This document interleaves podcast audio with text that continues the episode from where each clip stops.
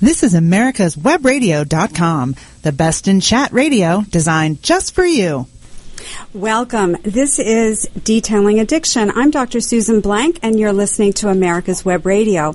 Today I have a special guest, Dr. Stephen Lang, who is a psychologist who works with the correctional healthcare companies in Lawton, Oklahoma. And uh, he is uh, calling into us from there. And I'm so happy to have uh, Stephen talking with us today. Dr. Lang, how are you? I am very well, Susan. How are you? I am excellent, excellent.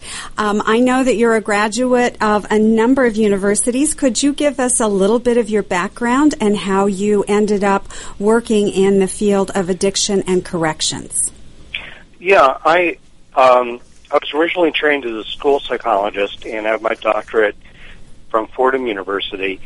Um, and I kind of wandered out of school psychology and into corrections really very much by accident. I was teaching a uh, community college course, and one of my students said, um, Do you know that they're looking for a psychologist at the prison nearby?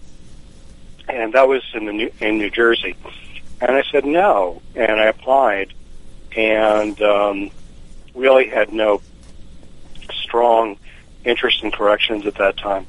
Uh, but since then, I've worked in and out of corrections, um, as well as a number of other settings, including um, uh, Pine Ridge Hospital on the Pine Ridge Reservation. I've worked in, um, I've worked teaching college courses and graduate school courses. So I've done a little bit of everything, and I've just had really tremendous uh, good luck in my career. And uh, finally, uh, Susan, I worked worked for you um, I in wondered if you Pennsylvania. remembered that. Yes. yeah, and that was, that was kind of by accident too. I, a lot of my career has been lucky accidents.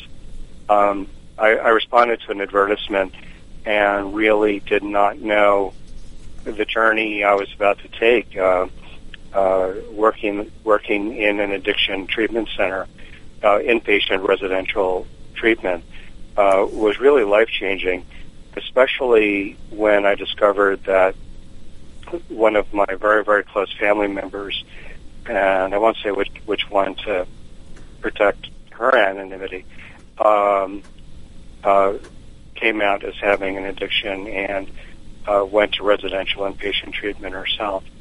And I now have uh, two really uh, amazing, wonderful uh, female relatives in recovery.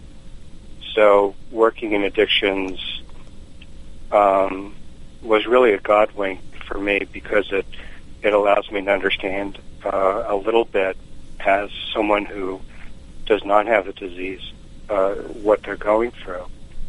And since then, I've studied and written about uh, addictions and corrections in various various formats. Um, a couple of journal articles, and then also some stuff online. Well, I know this is an area of um, expertise, and it's certainly a topic that we haven't addressed on this show, though it seems like a duh uh, when we think about how many of the patients that we work with are actually have some interface with the criminal justice system, whether they've been in prison, whether they've been in jail, whether they're on probation, whether they're in a diversionary program. Many of them have had contact, and some of them have had actually some very good experiences in terms of being directed towards recovery because of the consequence um, associated with the legal system. So I know it's a scary thing for a lot of people, but I, I liked the idea of this topic for today because truly, in, in my personal opinion, I think the court systems and the criminal justice system has probably done more to get people into treatment and into recovery than has the medical field, actually, because Yeah. of this interface.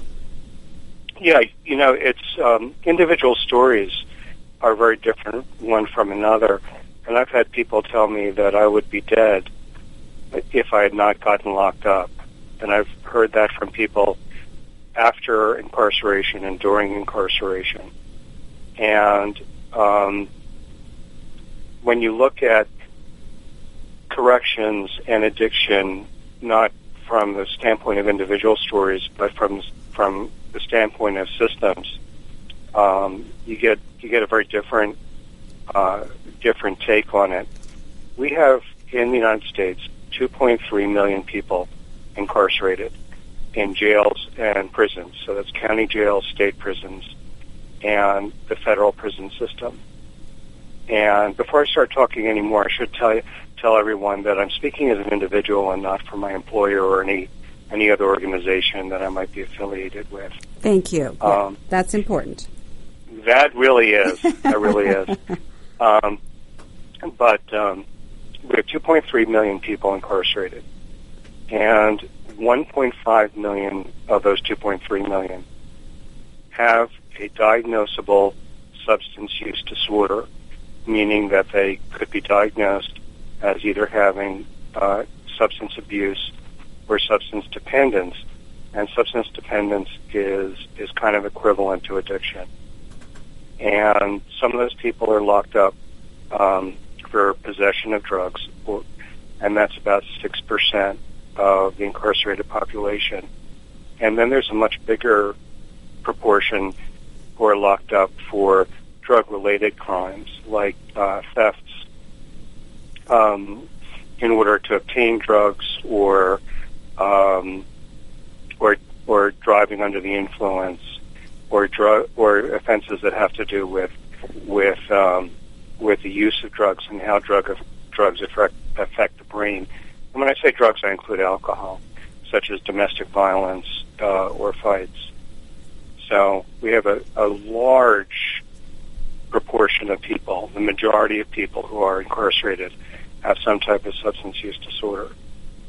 Only about 10% of them receive treatment from a professional while they are incarcerated. And then, uh, besides treatment that's uh, directed by by by professionals, um, another you know number of people uh, have access to self help groups, um, such as such as AA or NA, um, and also work by volunteer volunteer visitors. Um, so we we have uh, a lot of people who are locked up. A lot of those people have um, addiction, but a very small number receive treatment. And there are so many different ways for people to um, to improve. When I say people, I mean we, the people, to improve this. Um, and one of the really kind of bad news elements is that there is no news about this. This is there's nothing that I'm about to say which has not been written about for the last 10 or 15 years. And uh, seeing the same the same ideas keep being put forward without any change is is distressing. Um, one of the ideas is that you have to see criminal justice when it involves incarceration as being a continuum from arrest through uh, to release from prison and post-release. And at every stage, there is some opportunity um, to make decision, individual decisions about whether someone needs to be incarcerated or whether the public would be better served by um, helping this person obtain treatment. And one of the one of the most important um, aspects of corrections to remember is it is not oriented towards the needs of the incarcerated individual. It is a part of public safety. So what you have to balance is is public safety better served by treating this individual or incarcerating them, knowing that incarceration is not going to necessarily result in any form of treatment. So at arrest, um, you, there can be immediate diversion uh, at the point where someone who is arrested has their first appearance before a, uh, a local judge or magistrate. Um, at uh, pre uh, pre-trial, the same thing can occur when people are uh, sentenced. Judges can impose sentences um, that are suspended and can uh, can direct people to um, to enter treatment or have to serve their prison sentence. And you know, uh, for for me, from my standpoint, I see this as such a major opportunity for people not only to get involved in treatment at this stage, but uh, also to have this opportunity to potentially have that sentenced while it's not um, completely uh, taken away, it's not necessarily available if there's a, a, criminal background check from an employer. Uh, I, my understanding is that still law enforcement and military have access to that data that there was an arrest and that there was a, a plea and a diversion, but um, and, and the diversion isn't our usual sense of diverting drugs in the in the sense that yes. some of the patients I treat, but being diverted from going to prison uh, or to jail, and that they have this opportunity at this point to get engaged in treatment, to get engaged in a monitoring system that's pretty strict with real and swift consequences if there's a violation of the rules. But it's a very learning, shaping um, opportunity for people. And my experience has been that this has allowed a lot of our young people, in particular, our young adults, who might otherwise have had their their total lives destroyed because now they can't go to college. Now they can't get um, uh, federal grants to help them with school. They may have trouble getting an apartment. They may have trouble getting a job because they have a a um, an arrest record and a conviction. And people at that stage of their life don't often even begin to comprehend how difficult this is and how life changing it's going to be for them for the rest of their lives. So this opportunity is is remarkable and I am so pleased that more and more of our court systems are at least making this available to, to folks. I wish more of the young people would actually realize the benefit of it, Yeah, you know, it is. It's important not to enter um, the correctional system, uh, you know, the, the system of incarceration, um, and to, and to prevent uh, it from going that far. One of the th- one of the things you need to know about prisons is that every prison in the world has drugs. Um, and uh, prisoners will tell you, and they tell me all the time, and it's it's borne out by the research that drugs are easier to obtain in prison sometimes than they are out on the street. On the street. That is yeah. shocking information, and we're going to take a break now. When we come back, we're going to talk a little bit more about the implication of that. So, listeners, mm-hmm. please think about that while we'll take this quick break. The disease of addiction is a life altering challenge, not just for the person suffering its effects, but also for the family and friends who support and love the one caught in its grasp. What should be the course of treatment? who is the best person to render treatment, and what is the best place to go for the care that is needed. We know that you want answers to these and many more questions. Call 770-696-9862 and speak to a representative of the Atlanta Healing Center. They can tailor a program specifically designed to address the needs of the person suffering with an addiction or give you guidance as to where that help may be found. Information is the key and the trained staff at AHC is here to assist. If you wish, you can also get more information on the website located at www.atlantahealingcenter.com. This is Skip Coryell, host of the Home Defense Show on America's Web Radio. Join me every week for a full hour of all the best and latest information on how you can get the skills and equipment you need to protect the ones that you love. With all the back and forth in today's politics, it seems as though the Constitution gets lost in the mix. If you want to brush up on your Constitution, then join Michael Conley every Wednesday from 4 to 5 p.m. for the show Our Constitution on americaswebradio.com. Perhaps you are struggling to cope with the disease of addiction. If not, you probably know a family member or friend that needs help in battling the cravings and the personal and professional damage done by the effects of drugs or alcohol. Get a pen and paper and be ready to write down the following. These are the issues that the trained staff at the Atlanta Healing Center address and treat every day. Their doctors and counselors with over 40 years of practice in the field of addiction can treat the suffering individual in a thoughtful, compassionate, and experienced manner and guide him or her along the path to recovery. So call 770-696-9862 and speak to a knowledgeable staff member about how you or your loved one can be helped to enjoy a better and healthier life. More information is also available on the website at www.atlantahealingcenter.com. This is America's Webradio.com, the best in chat radio designed just for you.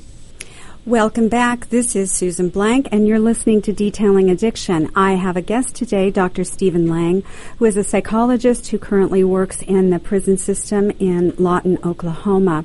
I've known Dr. Lang for a number of years. He and I have worked together, and I have found him to be not only a brilliant psychologist, but also a very compassionate individual who has real care and t- takes a lot of time with the people that he works with. So I know that the folks that you are working with uh, are very lucky to have you. They probably don't see that kind of wisdom as well as uh, compassion very often in the in the criminal justice system. So thank you for joining us today. Right. Well, thank you, and thank you for those kind words. oh well, you know you're one of my favorite people, and I'm sorry that we aren't still working together because it was. Um, yeah, I learned a lot from happen. you. that will happen again. I, I am sure. I hope so. I do.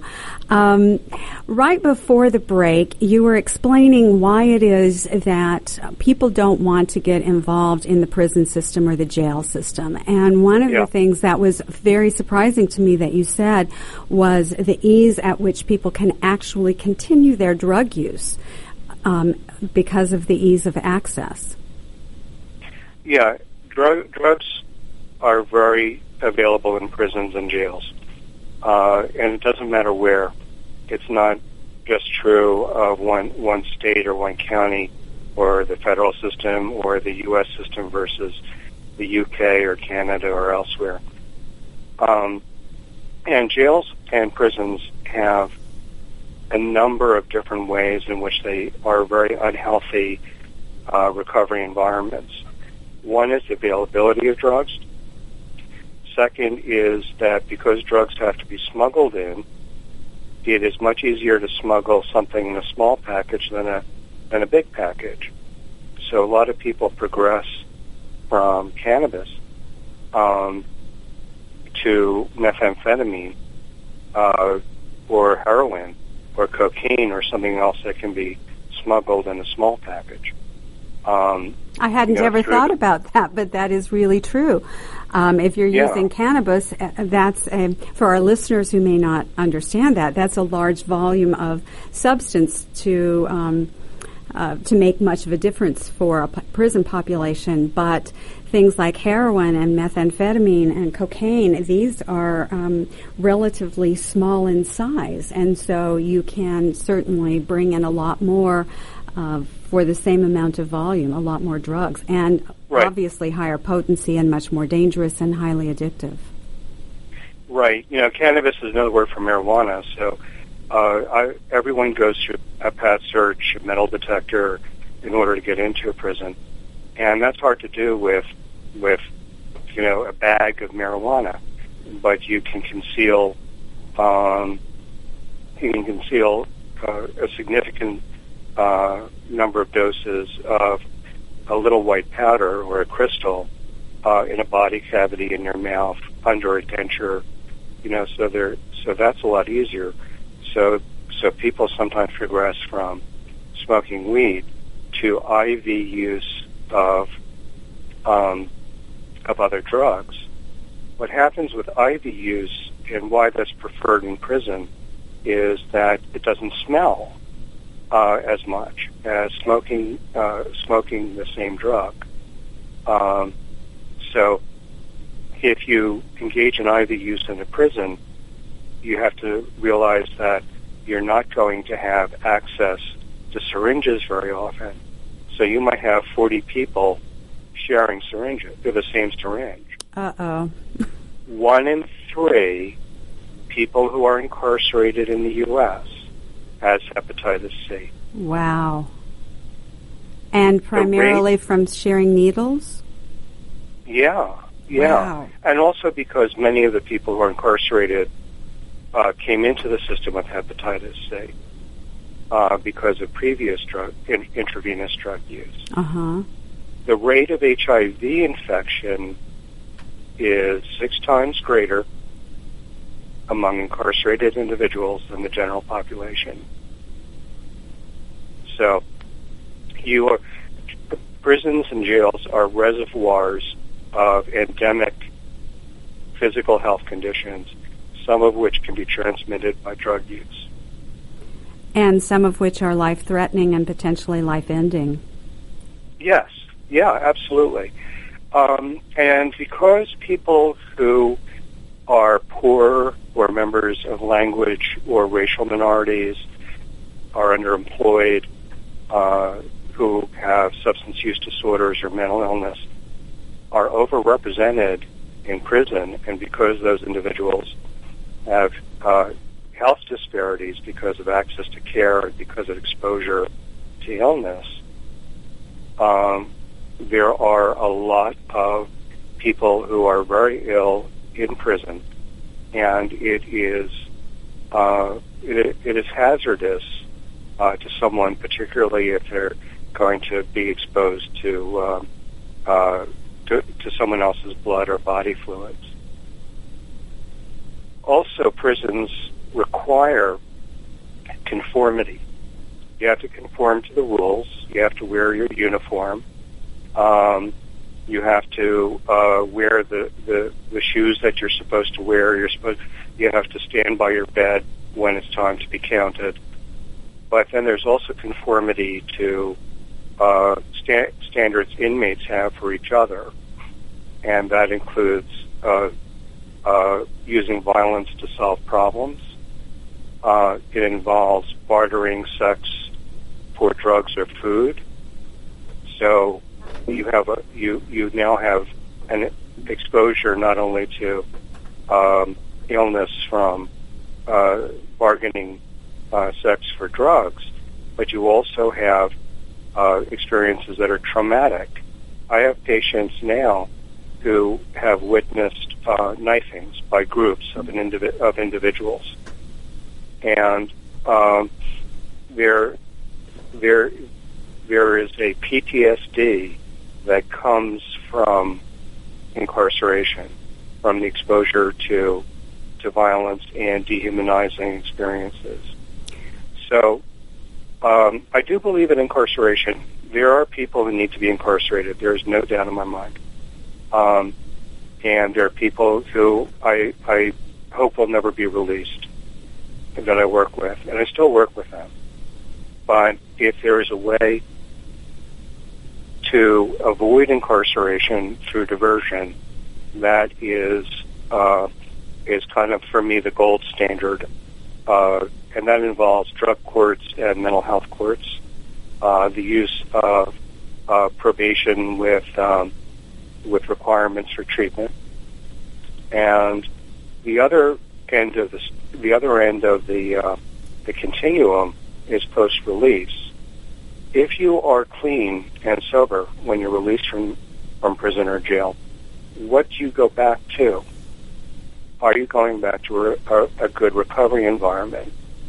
And um, people who are homeless, who go to shelters, um, this is a quote from an article on this topic.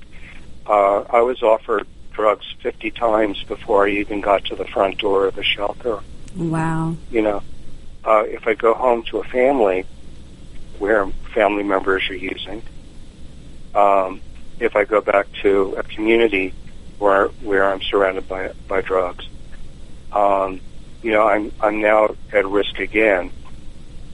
The relapse is extremely common among people released from prison, uh, for those who leave clean and sober. Um, accidental and intentional overdoses are also extremely common. Uh, intentional overdoses as a way to, to complete a suicide, and accidental overdoses because if they are clean and sober when they leave, they've reduced their tolerance to drugs, and if they use amounts that they used before, now they're in danger of overdose. So we also have to look at what what happens when you leave prison. And one of the things you mentioned was about uh, stigma and employment. So you can lose uh, uh, access to housing, uh, public housing, um, uh, college uh, financial aid. You can lose access to jobs that require a license, uh, even though you might be very well suited for them otherwise, especially if you're clean and sober. So uh, a, a lot of ob- you know people who are released from prison are released with a lot of obstacles, and um, what this means is that efforts to reduce the prison population by early release of drug offenders is a great idea as long as it is not a second deinstitutionalization of, of people who are very ill. Because back in the 70s, um, we deinstitutionalized people with, with mental illness and didn't replace that with with aftercare, and and uh, at least not universally. And a lot of those people ended up homeless or now in corrections. So we have to pay attention at the front end before incarceration, and for people who are incarcerated, we really, really have to pay attention to reentry programming. Um, reentry is very complicated uh, for social, family, psychological reasons. It's also very complicated because you can leave prison owing a large debt of court fines and, and court costs um, and probation costs that you have to pay for your own probation sometimes in some jurisdictions. So you may leave uh, not having a driver's license because that was taken away until you pay your your fines, and unable to pay your fines because you can't work without transportation. You know, so things get very, very uh, serious once someone becomes incarcerated. So I'm all in favor of incarcerating people if we need to segregate them from society for to to advance the public safety, and also as a way of of punishing people. Uh, it does not work as deterrence. It does not work uh, well as rehabilitation or treatment. And that's kind of my main message. And that, uh, the more we is- can do to dif- to divert people up front, and the and the, the better job we do at the end of incarceration with reentry, so we don't have people coming back to the system, um, the better off we are. Wise words. We're going to take another break. When we come back, we're going to talk a little bit more about what are some of the options and what is some of the good news about what's happening within the system. Please stay tuned. Perhaps you are struggling to cope with the disease of addiction. If not, you probably know a family member or friend that needs help in battling the cravings and the personal and professional damage done by the effects of drugs or alcohol. Get a pen and paper and be ready to write down the following. These are the issues that the trained staff at the Atlanta Healing Center address and treat every day. Their doctors and counselors with over 40 years of practice in the field of addiction can treat the suffering individual in a thoughtful, compassionate, and experienced manner and guide him or her along the path to recovery. So call 770-696-9862 and speak to a knowledgeable staff member about how you or your loved one can be helped to enjoy a better and healthier life. More information is also available on the website at www.atlantahealingcenter.com. Hello, I'm Dr. Mike Karuchak. Have you ever wondered what doctors talk about amongst themselves? If you do, join us on the Doctor's Lounge and hear the doctors' conversations amongst themselves. Join me and my co-host, Dr. Hal Scherz, every Thursday morning, 8 to 9 a.m. This is Lawyer Liz. Join me each week as we discuss drones, the Internet of Things, and all the technology in between. It's Buzz Off with Lawyer Liz, Wednesdays at 2. The disease of addiction is a life-altering challenge, not just for the person suffering its effects, but also for the family and friends who support and love the one caught in its grasp. What should be the course of treatment?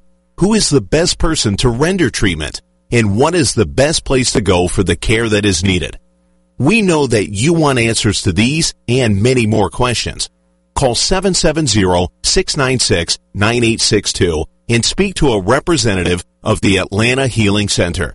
They can tailor a program specifically designed to address the needs of the person suffering with an addiction or give you guidance as to where that help may be found.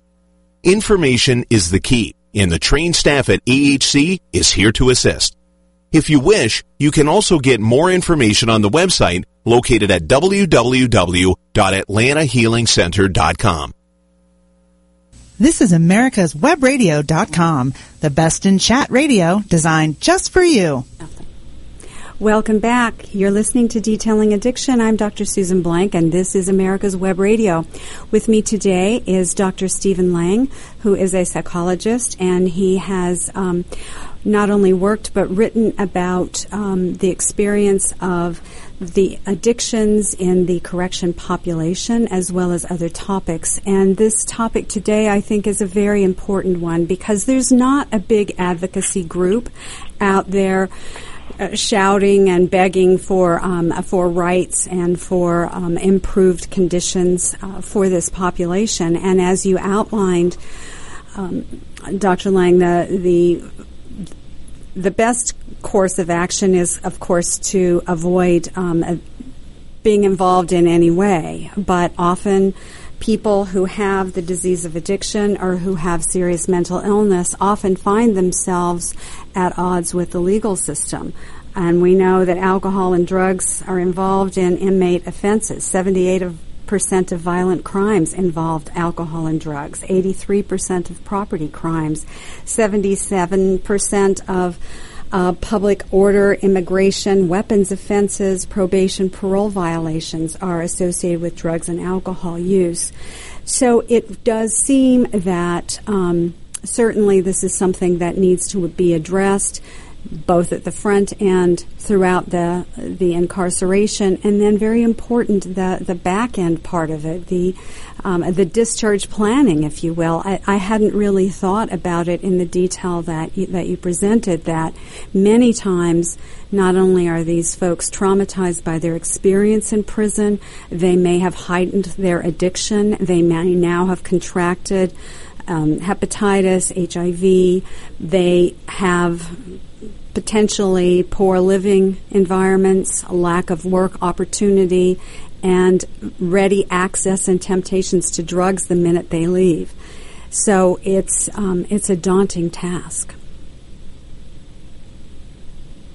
Yeah, the um, yeah these, these are all the problems you know associated with with addiction and incarceration. So um, I talked a little bit about uh, the front end uh, from the moment of arrest, uh, different opportunities to divert someone uh, from prison, which is uh, you know, preferable if the public safety is well served by doing that. Um, and um, at the end of incarceration, if someone does need to be incarcerated uh, for the public safety, um, reentry programs to, pre- to prevent um, uh, someone from progressing further in their illness of addiction or to prevent someone from relapsing if they have left uh, prison clean and sober.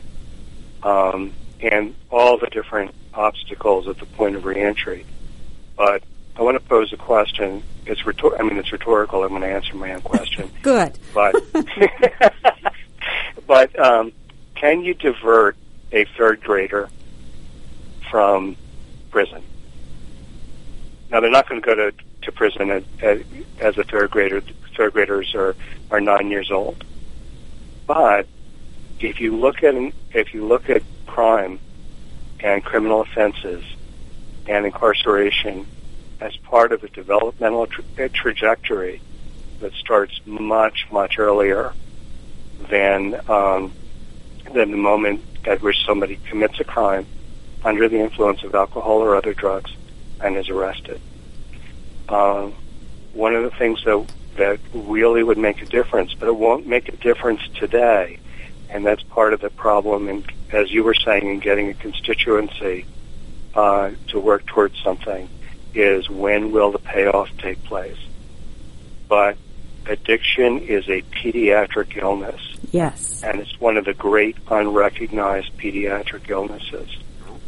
Our federal government, which does an amazing job at collecting statistics about uh, how many people use drugs, what drugs they use, where they use drugs, where they live.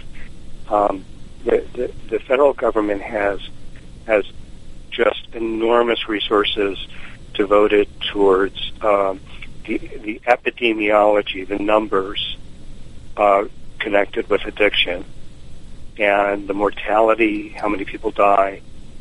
But what they don't do is they don't measure any of those um, those variables for people under the age of 12 years of age. It is important for people to understand that there are seven-year-olds who are using drugs, there are eight-year-olds who are using drugs, there are nine-year-olds who are using drugs. When I meet with when I meet with my my my adult patients now, my my inmate patients, and I ask them, when did you begin to use drugs? And they will tell me eight years old, and I'll say, Mm. how did your first use happen? My mom gave me, and and I'm not picking on moms, um, except that usually my the inmates that I know, I work with males, and usually they have not been raised with two parents or with or by a father.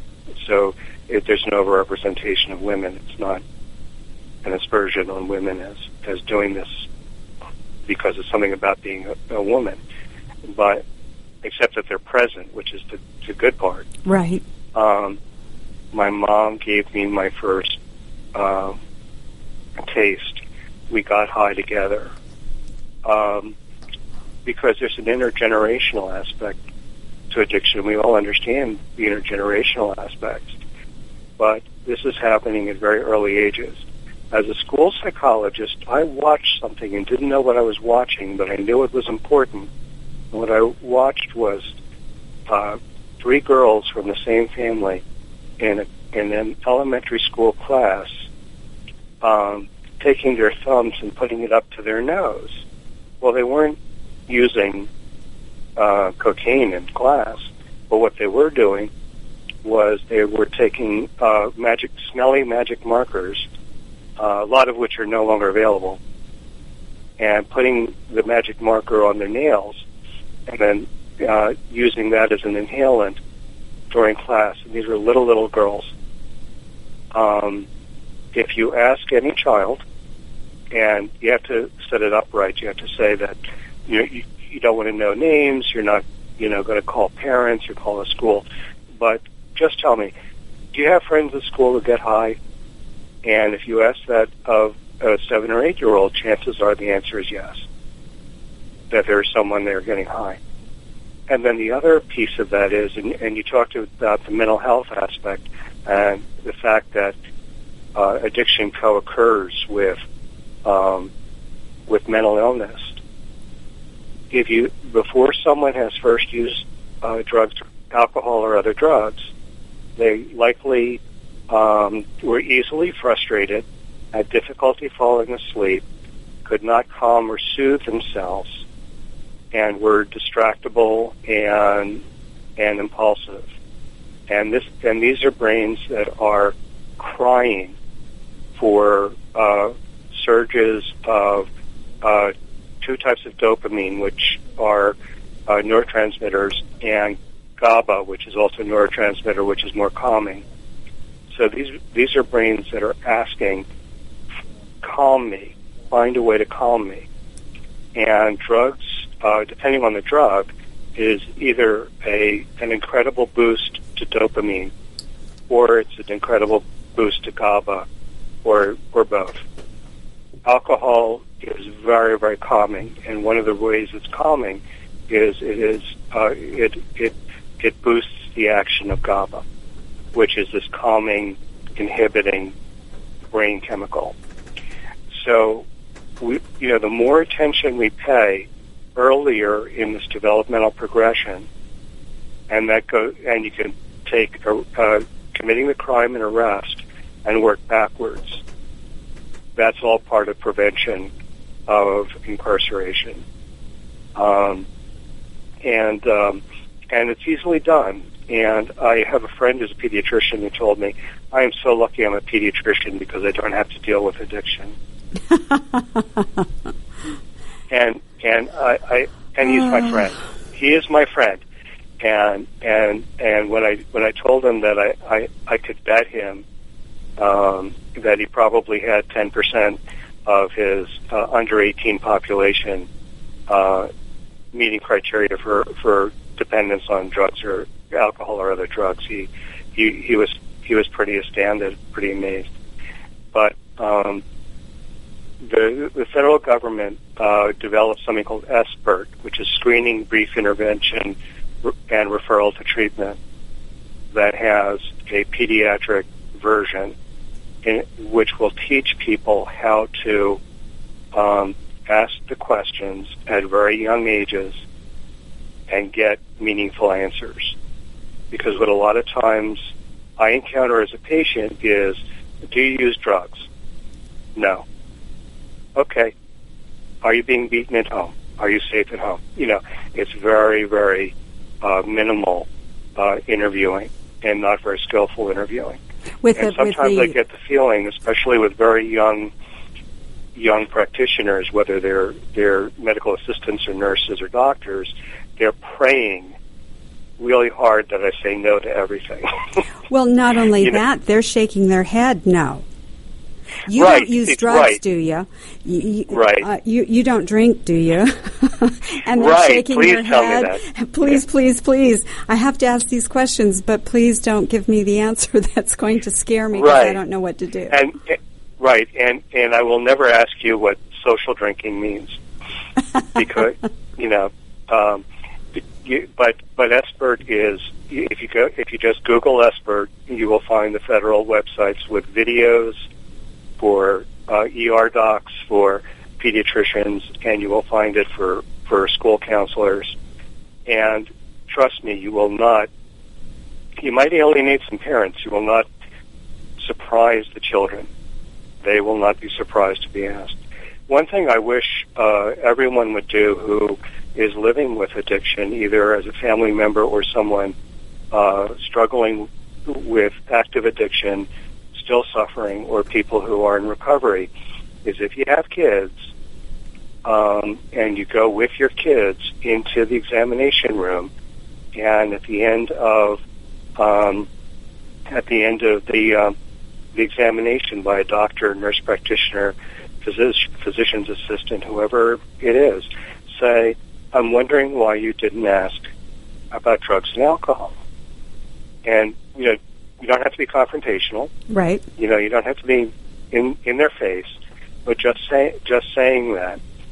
Um, I, um, I'm, I'm much annoyed, uh, one of my kids because she got a, uh, an opioid pain, uh, medication prescribed for her after an injury.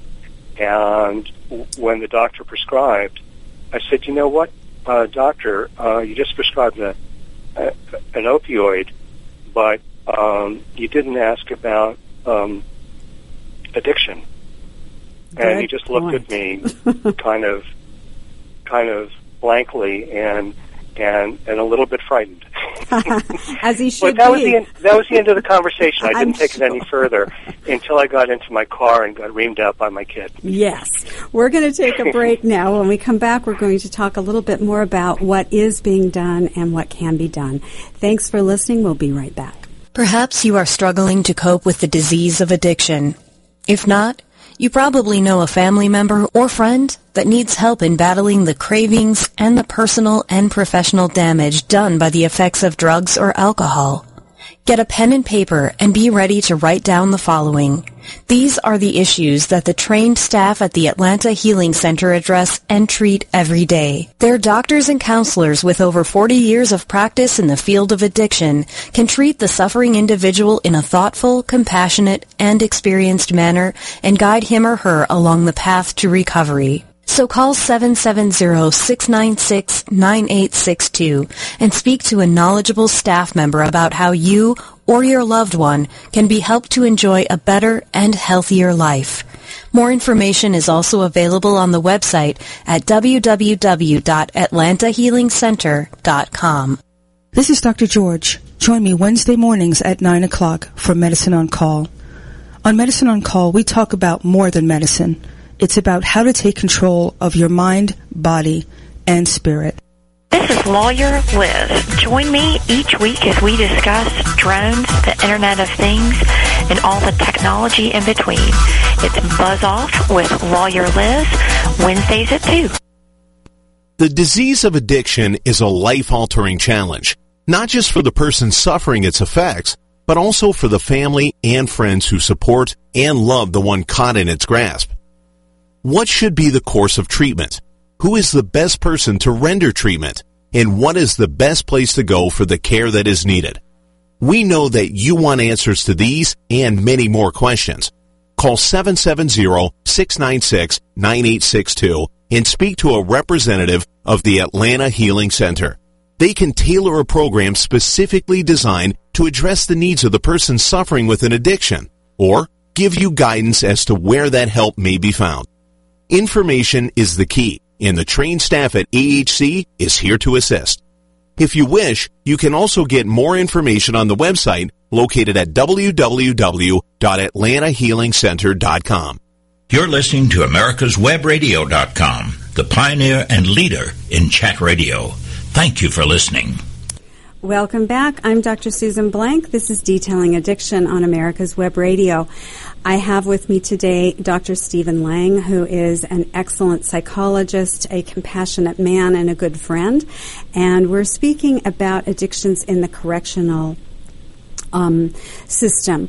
Right before um, the break, I think you made a, a couple of very good observations. Um, the first being that this is a childhood brain disease, and you see the ad- antecedents of it well before drugs and alcohol become a part of the picture on a regular basis. Although that num- that age is getting younger and younger, as you point out. The other piece is that um, families often don't know that there's a risk and that um, and the doctors often and other healthcare providers don't take the opportunity to ask the questions and to do some education. Even though SBIRT, um, as you pointed out, is actually funded and there are billing codes that most professionals can use to get paid for their time, uh, there's little to no reason not to do it except for fear and ignorance, I guess. Um, but the um, the interesting piece is that we as um, as listeners, as parents, as family members, as members of community, can do a lot just in opening the discussion. Uh, we're coming up on the holidays now, and I find it very interesting that, and encourage our patients to talk about what's our family history of major medical diseases. Do we have a family history of breast cancer or prostate cancer or lung cancer? Do we have a family history of addiction or mental illness? Because it's always interesting. I'll ask the young person or I'll ask the, the patient, and then a, another family member or parent will come in, oh, yes, we've got this and such and this and such. And the young person is sitting there quite surprised that there is this extensive family history that they knew nothing about. Um, and if we're more aware of it as part of our regular screening, then um, prevention, which is hard to measure, but prevention is really possible, and that's really the solution long term to this problem, I think. Yeah, absolutely. The, you know, if you look at uh, if you look at incarceration as a as just a piece of a developmental trajectory, a pathway that begins in childhood, and you know, you could even say begins uh, at conception because of the, uh, the the fact that that addiction is an inherited disease to to a large extent. You know, that's where the family the family uh, history comes in. Um, you know, uh, parents who are struggling with addiction um, and who are in, uh, hopefully in recovery from re, who are recovering from addiction, you know, need to share with their kids. Hey, this is our family has an allergy to alcohol and other drugs. Uh, it is not safe for us. Yes, you do know a hundred different kids who smoke weed who are doing fine and getting good grades and are on the softball team and are on the football team. But that's probably not going to be anyone in our family because we we have a reaction that's that's that's different. Um, and um, and this gets to the idea of addiction as as a, as a brain disease, uh, largely inherited, and not a, a question of, of personal morality, because the more shame we attach to addiction, the less people will will discuss it. And then you have um, the elementary school years when a lot of people with addiction begin using, and some of those already meet criteria for addiction. And then you work up to uh, when someone has committed a crime and become and then becomes incarcerated. And I and I talked a lot about how incarceration is uh, is not a, a healthy uh, recovery environment, and it's an environment which can be very damaging. Um, so I kind of feel an obligation to uh, to to let people know that there are good things happening in prisons as well. Yes, please. I did want to get Yeah. to what what are the good things that are happening and how is this changing? Okay. Well, one is that reentry uh, is is taking uh, uh, you know, ta- uh, taking a, a, a larger role in corrections right now. Um, the state of Oklahoma has some reentry programs, particularly for people with severe and persistent mental illness, that are are operating fantastically, and I'm sure we're not alone. Um, the um, uh, the company that operates uh, facilities uh, across the country, uh, one of the largest um, private prison companies, has started what they call continuum of care, just for the purpose of facilitating reentry. Um, so there is there is awareness, um, and uh, I, and and we need to expand that awareness and try to to build reentry planning uh, into people's incarceration from the first day of incarceration onward. What should you, what should be what should reentry look like? We should be asking people with 15-year sentences when they first enter the prison system at, at their their entry point at uh, reception um, into the prison system. Um, there are models of treatment that are very well known and empirically supported, you know, supported by research.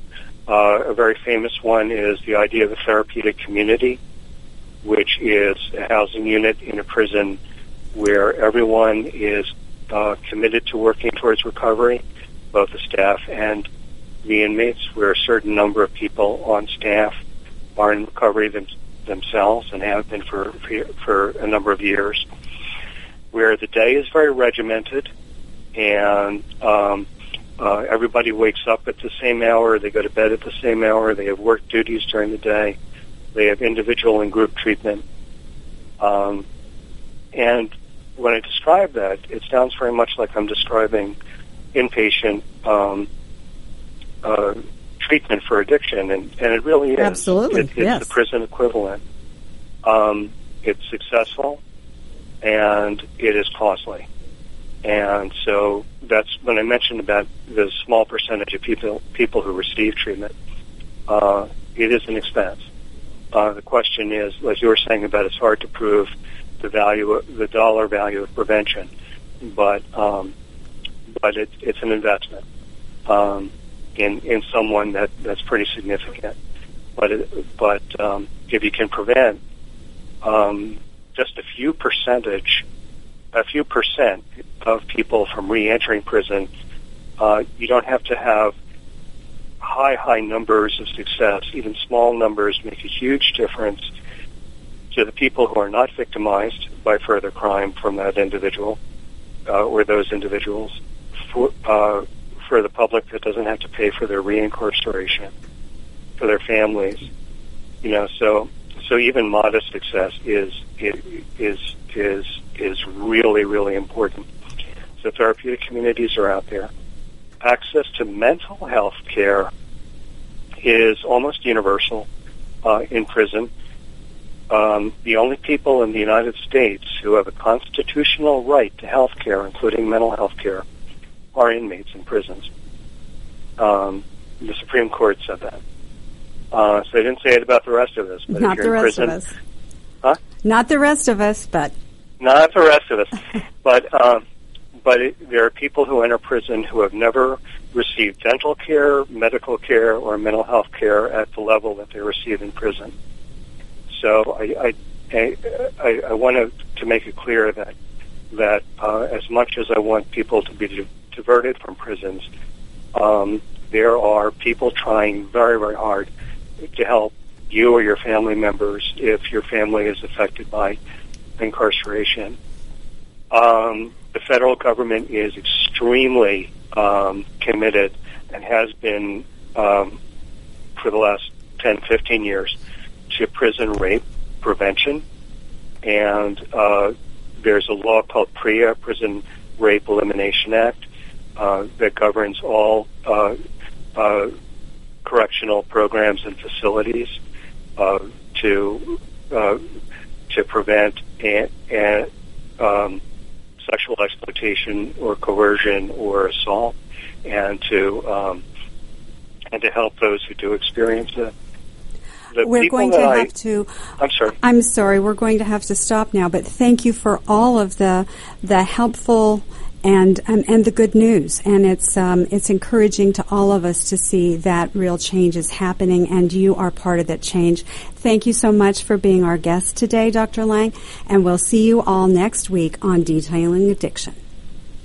This is America's Webradio.com, the best in chat radio designed just for you.